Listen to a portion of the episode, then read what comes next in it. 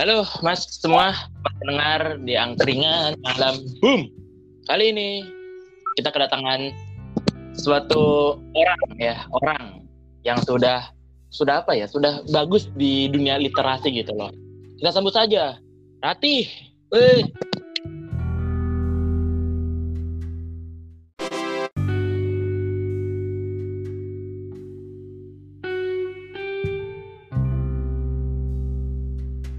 Pak, tepuk tangan, Pak.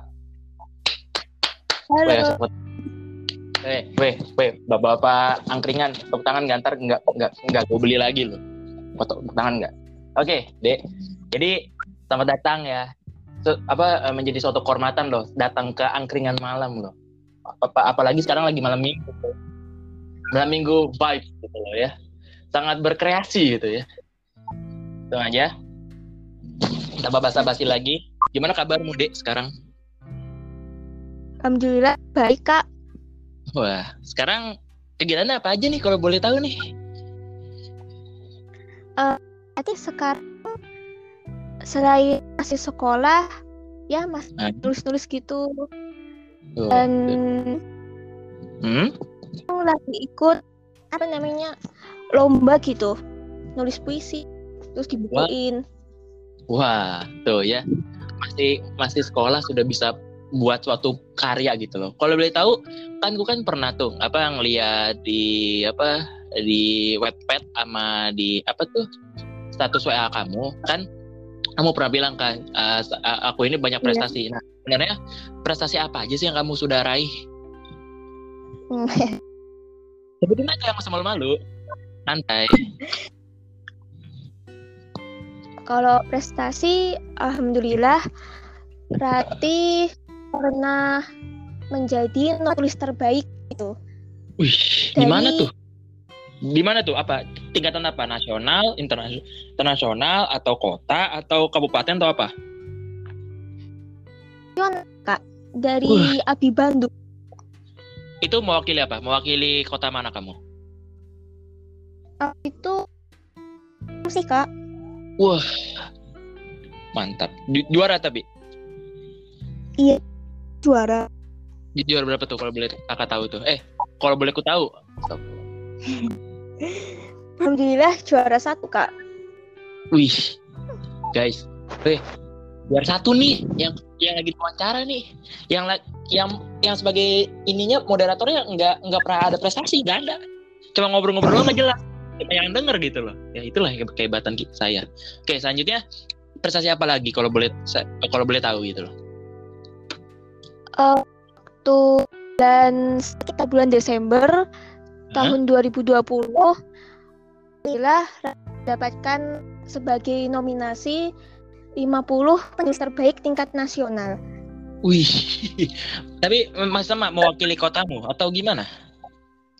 Eh uh, umum eh. bebas gitu guys. eh jadi penulis untung loh, eh nganggur belajar, jangan cuma nganggur doang, belajar kayak dia dong nih Mbak Ratih, membuktikan bahwa masih sekolah pun bisa juara.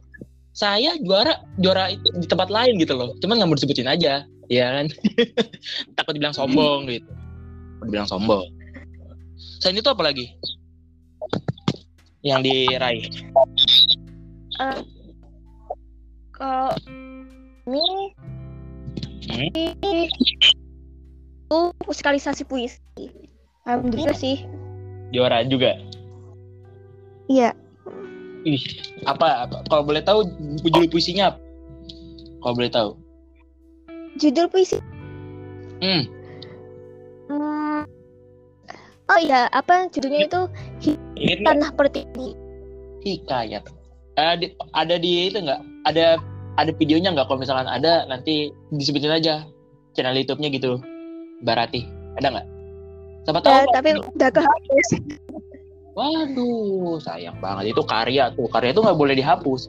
Biarkan saja di internet gitu. Supaya terkesan gitu loh.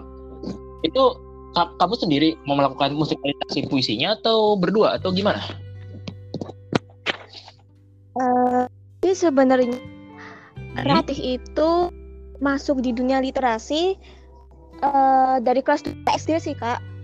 Wah. Uh, gitu. Saya kelas dua S D. Masih main layangan, masih masih main apa ya, main H P. Itu pun main H P-nya Nokia gitu loh. Tahu kan Nokia yang Nokia merah gitu loh, yang cuma bisa main H P. Itu saya main masih di umur segitu tuh. Dia sudah sudah pintar menulis. Saya kagak. Tapi nggak apa-apa. Itulah namanya belajar, oke? Okay? Selanjutnya apa lagi? Apa lagi tuh? Kembali nih Pak, tolong ya Pak, S T dua sama Indomie kari ayam dua. Ya, yang satu pedas, yang, yang satu lagi. Kamu pedas nggak, Dek? Pedas nggak? Terus apa lagi ya? Berarti dua-duanya pedas ya Pak? Dia nggak mau jawab. Dua-duanya pedas. Cepat ya Pak buatnya ya. Nih, nih orang lapar nih, kita berdua gitu loh. Oke, lanjut lagi. Santai aja, angkringan tuh emang gini. Tenang aja, kemarin nih Bunda Rio kemarin pesan sate taichan dibuatin sama bapak-bapak itu. Hebat di sini angkringannya, jago, hebat. Tapi kita lanjut lagi, apalagi apalagi sekarang uh, itunya prestasinya. Karena seingat aku kamu punya prestasi itu banyak. Sebutin aja, nggak apa-apa. Uh, kalau bulan Januari kemarin, alhamdulillah hmm? Rati mendapat juara dua lomba cipta puisi. Itu. Cipta hebat. Cipta puisi guys. Itu tingkat apa? Sekolah? Apa umum atau gimana lagi? Uh, umum kak. Umum lagi. Berarti. Oke lanjut lagi. Ini saya merasa udah mulai mau gugup gitu loh. Gugup karena kayaknya saya salah. Saya salah narasumber nih. Enggak enggak canda-canda. Lanjut lanjut lanjut. Apa lagi? Apalagi apalagi.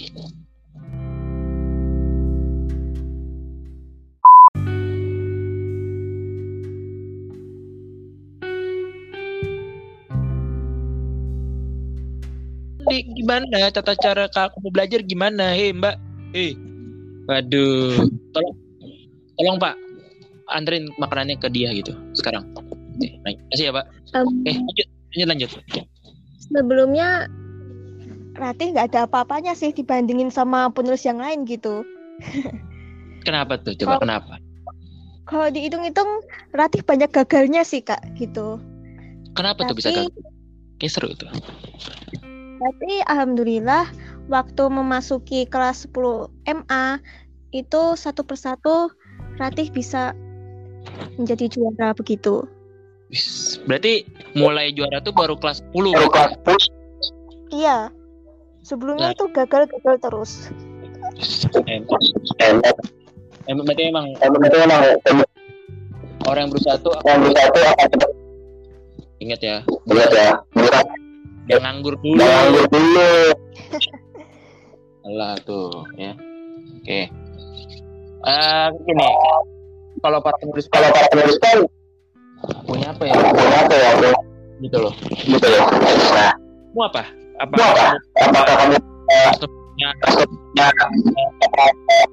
font yang berbeda font yang berbeda atau genre atau genre penulis atau gimana atau gimana uh, kalau Ratih itu sebenarnya pertama kali itu lebih fokusnya di puisi puisi hmm. dan cerpen yep. uh, tapi waktu Ratih memasuki kelas dua S M P Ratih memberanikan buat bikin novel gitu.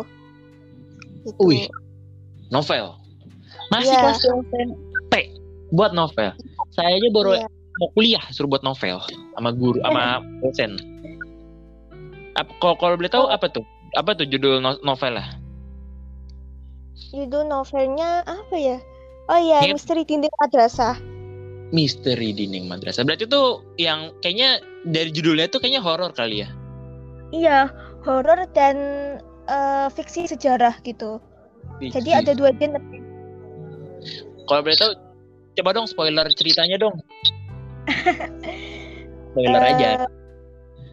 Hafal enggak? Jangan lupa lagi nih, aduh penulis macam apa ini? Masa lupa gitu. Coba coba. Jadi gitu, uh, sebenarnya Ratih buat novel itu nggak pernah menduga sama sekali gitu.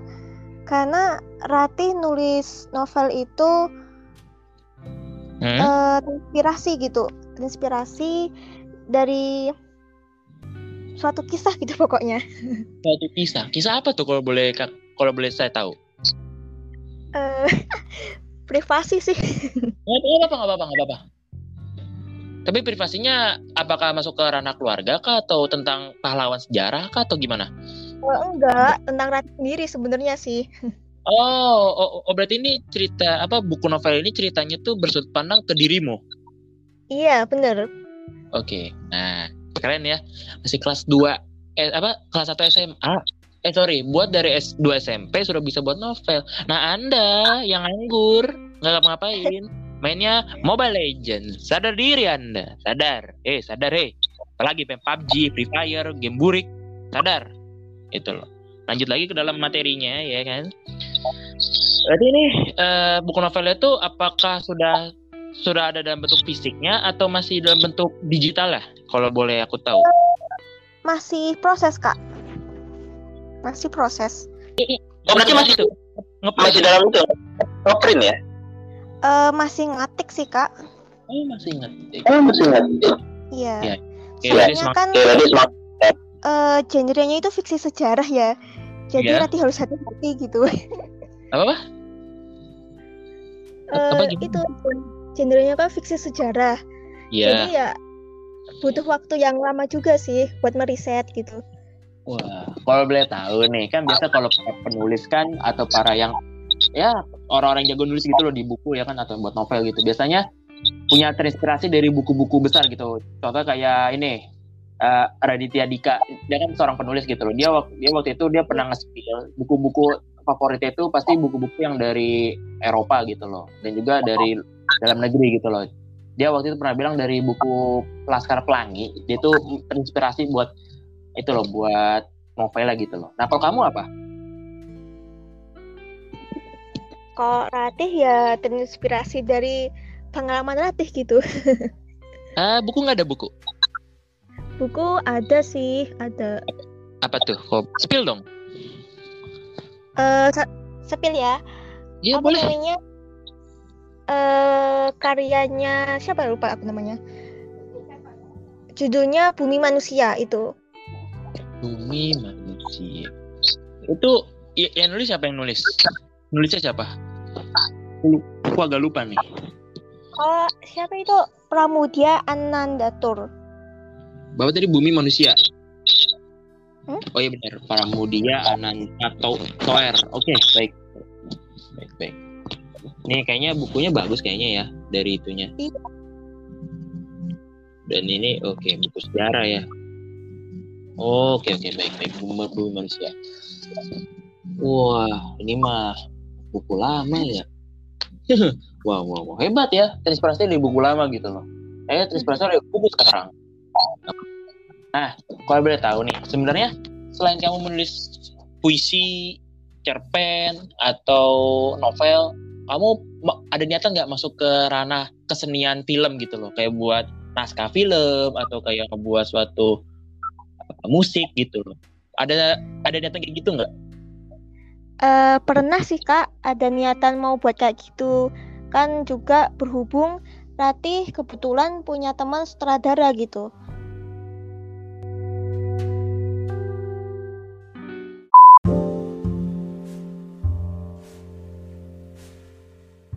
Yang saya tanyain adalah sudah berapa su, sudah berapa banyak puisi yang sudah kamu buat?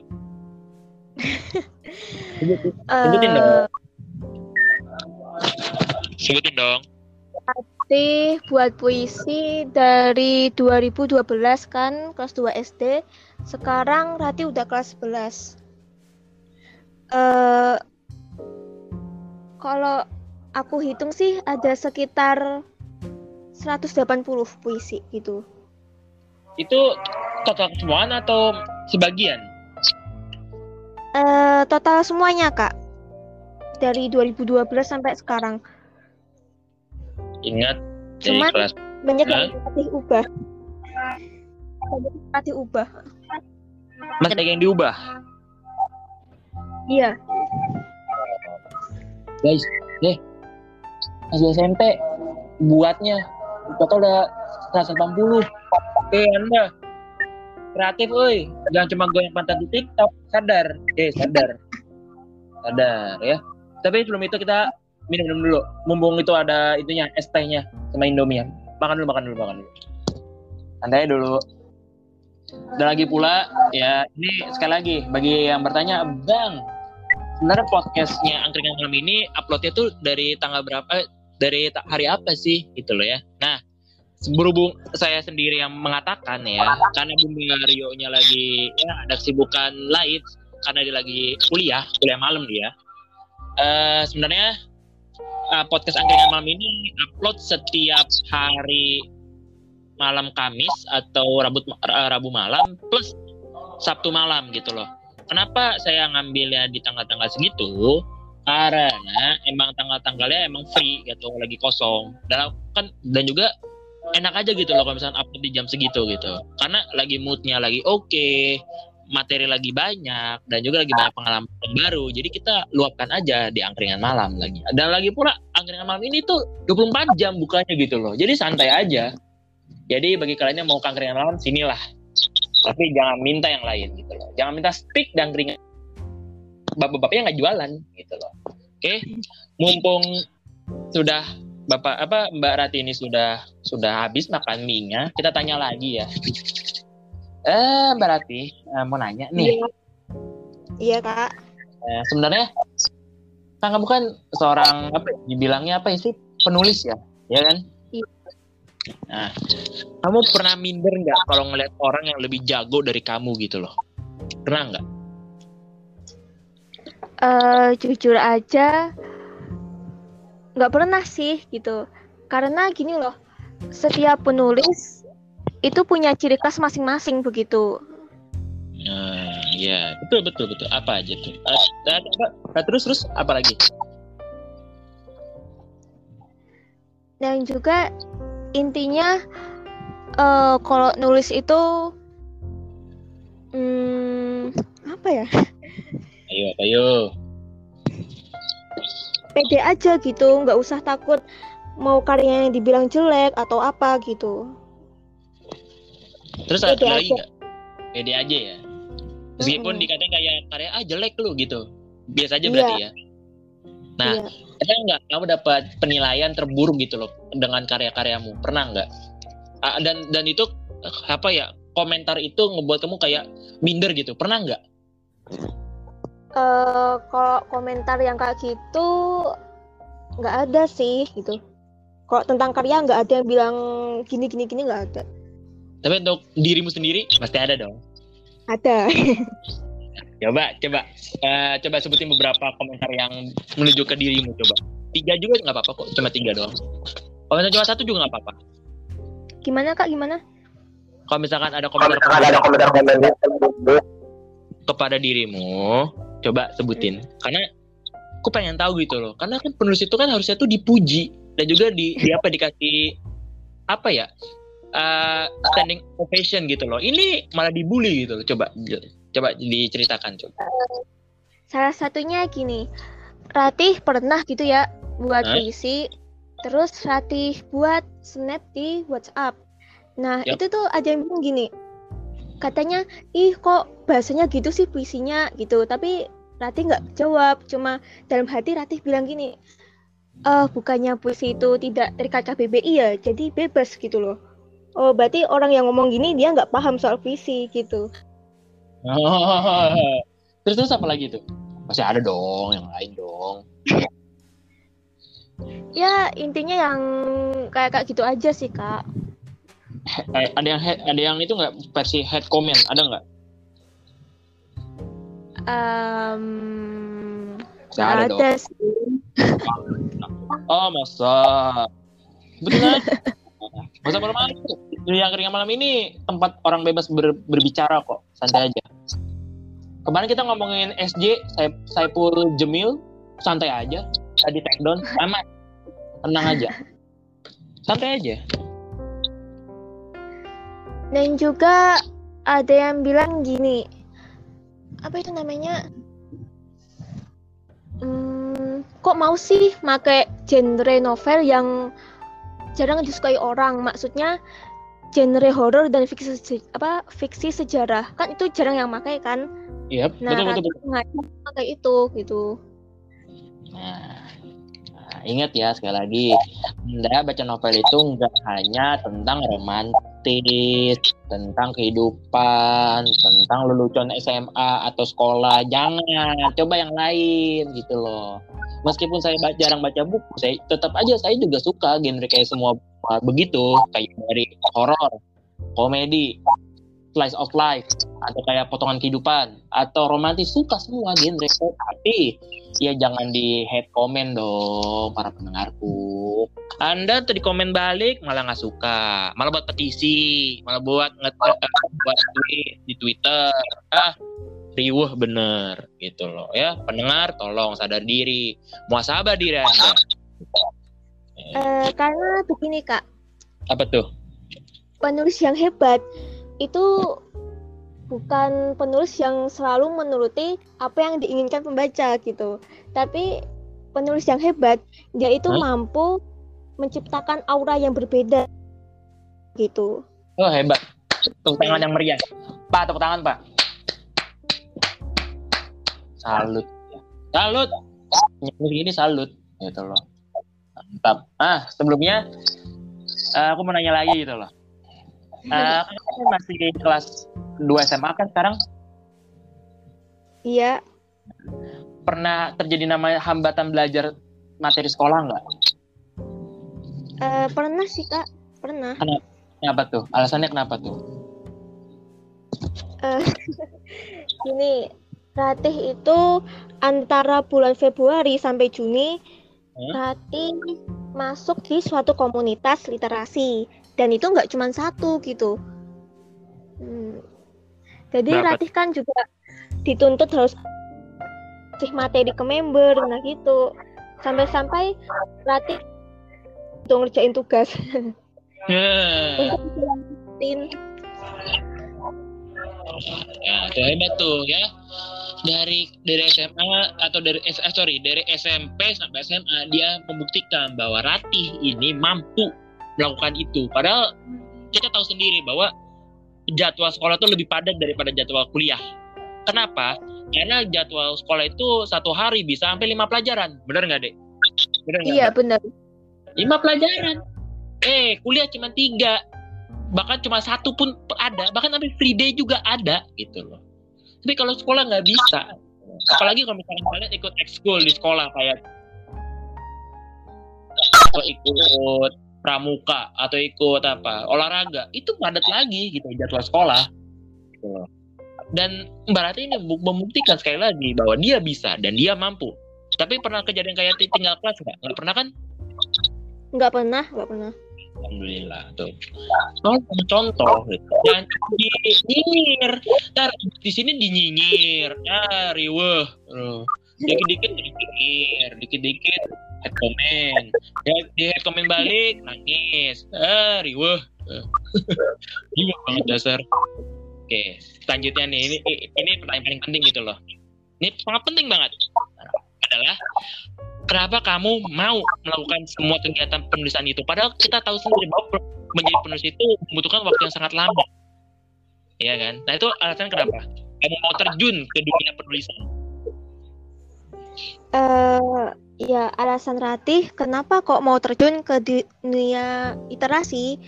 Huh? Karena Ratih mengidolakan sosok Chairil Anwar itu. Puisi tentang yang yang saya ingat adalah puisi tentang aku. Iya. Aku. Suka. Jadi Ratih itu uh, motivasi dari beliau gitu. Karena sampai sekarang ini walaupun beliau udah nggak ada, karyanya itu masih terus dikenang gitu. Betul betul. Uh, selain Chairil Anwar, siapa lagi yang kamu yang kamu sukai itu atau favoritkan gitu loh? Uh, Sapardi Djoko Damono. Ya. Seperti. Oke, selanjutnya ada banyak sih. Kita aja nggak apa-apa. Ada Amir Hamz. Oh ya, Amir Hamz. Nah, yang hebat hebat. Nah, kedepannya nih, nanya gitu. Kedepannya kamu mau buat apa lagi? Konten, apa ya konten atau kreativitas selanjutnya gitu loh? Untuk konten Ratih rencananya tiga puluh September nanti mau buat musikalisasi puisi gitu. tiga puluh September? Ya, dan menggunakan musiknya itu perpaduan dari Bali gitu. Karena Ratih selain emang suka sama dunia literasi, Ratih emang suka sekali dengan dunia seni begitu. Jadi hmm. Ratih menggabungkan antara sastra dan seni gitu. Apa, apa tadi? A- a- a- musik dari Bali ya? Iya. Wah, berarti Wah. udah pernah ngerasain yang dari musik Jawa? Belum pernah ya? Cobain dulu, kamu tuh kan orang Jawa, kita dulu dari Bali, cobain dihargai gitu. Oke, ini hebat ya, kita uh, banyak uh, apa ya, banyak apa ya, uh, pembelajaran dari ini ya, bahwa eh, anak dari S M P kelas dua S M P bahwa tidak ada yang itu halangan hambatan ataupun suatu hal yang kayak kena nyinyir tuh kayak apa ya, dibilang nyinyir tuh kayak sudah kayak biasa aja gitu loh, ya kan? Dan juga ya artinya juga meskipun dia masih sekolah dia sudah menghasilkan buku sebanyak seratus delapan puluh plus udah bisa buat novel atau uh, kedepannya mau buat novel lagi nggak? Berarti ini Insya Allah mungkin ya, mungkin uh, doanya aja. Yeah. Tahun Kalau depan, apa? Oh, tahun Rati depan. Ada project novel, tapi genrenya ini beda, bukan horor. Apa tuh? Uh, ya masih rahasia lah. Ya, aduh, rahasia dikasih spill dong. Harus spill aja. Banyak sekali lagi ya. Ini ini adalah narasumber terhebat. For the first time dengan malam kedatangan penulis. Hebat ya. Kapan lagi gitu loh diundang. Tangkringan malam ngobrolnya kayak orang gitu. B T W dia udah dari Mas Teh. Jadi udah kayak santai banget gitu loh. And sebelum ditutup nah, podcast ini kamu ada eh sorry ya, apa lupa pertanyaan berikutnya nih. Ya Allah. Bagi tips and trick dong menjadi penulis yang benar.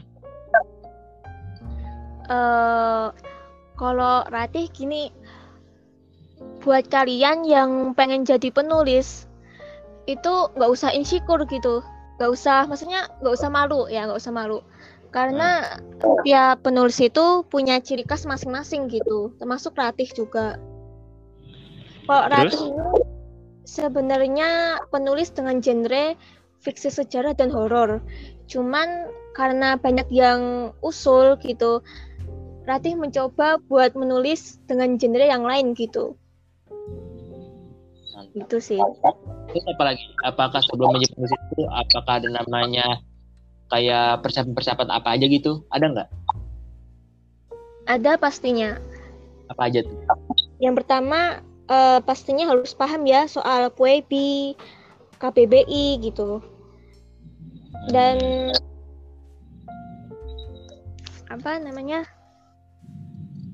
Harus paham gitu sama kaidah kepenulisan gitu. Oh.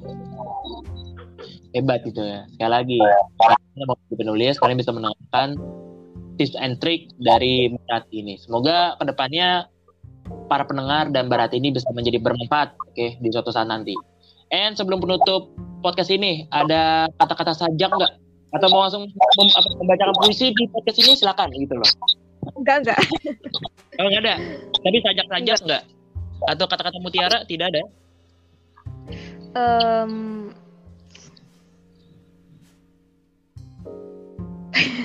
ya, ya. Lagi, ini bukan ini bukan webinar, ini bukan talk show, bukan. Ini cuma nongkrong doang, tapi direkam gitu suaranya, oke? Okay?